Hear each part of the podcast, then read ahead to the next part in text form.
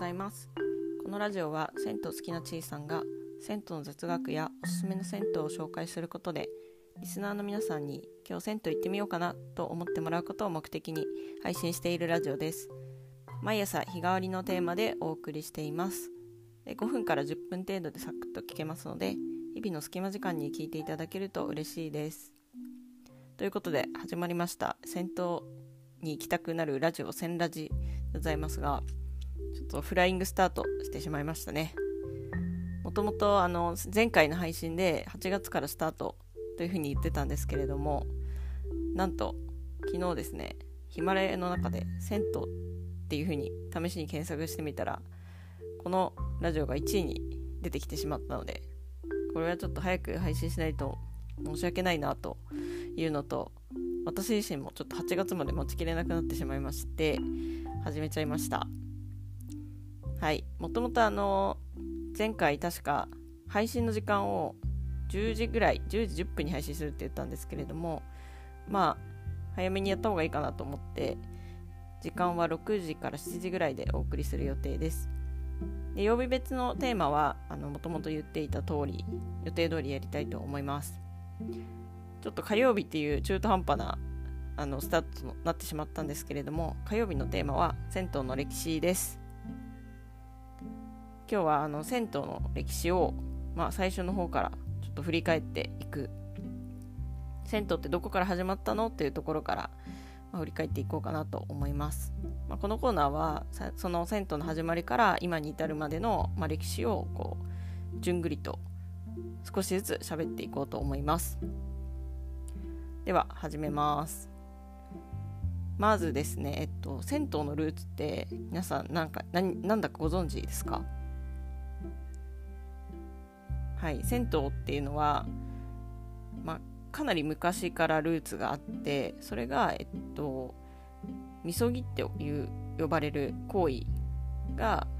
ルーツと言われています。みそぎっていうのは、まあ、神に祈りを捧げる時に身を清める行為ですね。で中国のあの魏志倭人伝ってあるじゃないですか。あの卑弥呼とかが載ってた、えー、それのによると、まあ、3世紀頃の日本でのみそぎの姿が描かれているということなので、まあ、銭湯の起源っていうのはの3世紀頃になりますだからその神に祈りを捧げる時に、まあ、水でこう体を清めたっていうことがどうやって銭湯につながるのかっていうのがまだ分かんないと思うんですよね。そこに、まあ、あるものが加わって今の銭湯の形ができてきたって言われているんですけれどもそれがですね仏教でございます。はい、日本に、えー、仏教が伝来したのは538年頃と言われてまして、まあ、ちょうど聖徳太子の時代ですね。そこであの仏教の教えでですねいろいろ建てられたたくさん建てられた寺院の中にあのお風呂が作られたんですよ。なぜかというとその、まあ、仏教の教え的にですね僧侶がこう崩壊の前に、まあ、身を清めなければいけないっていうことがあってそれを、まあ、僧侶がそういうふうに体を洗う場所として寺院の中にお風呂が作られたんですね。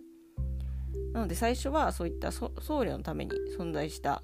あの寺院の中のお風呂だったんですけれどもそれが次第にあの民衆一般の方々にも開放されるようになっていったんですまあそのお風呂に入ると結構健康にいいとか病気が治るとかそういったあの、まあ、噂とかも広がってどんどんその一般の人も使うようになったでその民衆にですね寺院のお風呂を開放する行為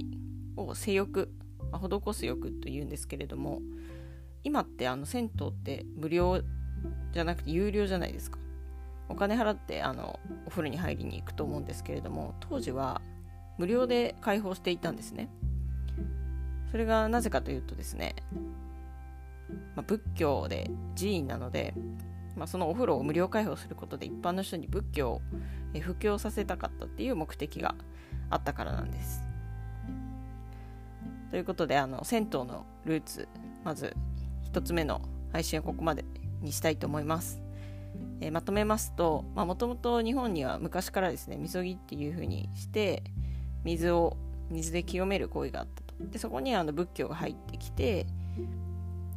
まあ仏教のその寺院の中にお風呂を作るという行為が、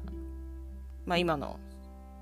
一般の人々がお風呂に入るその外のお風呂に入るっていう習慣につながっていったと。もともとその日本にはみそぎという風習があったからこそそういったあの仏教の、まあ、身を清めるお風呂っていうものが浸透していったんじゃないかっていうお話でした。はい、本日も聞いていただきありが銭湯感想や番組への要望はコメントまたは Twitter で「ハッシュタグセンラジ」でお待ちしています。あと金曜日に回答する質問も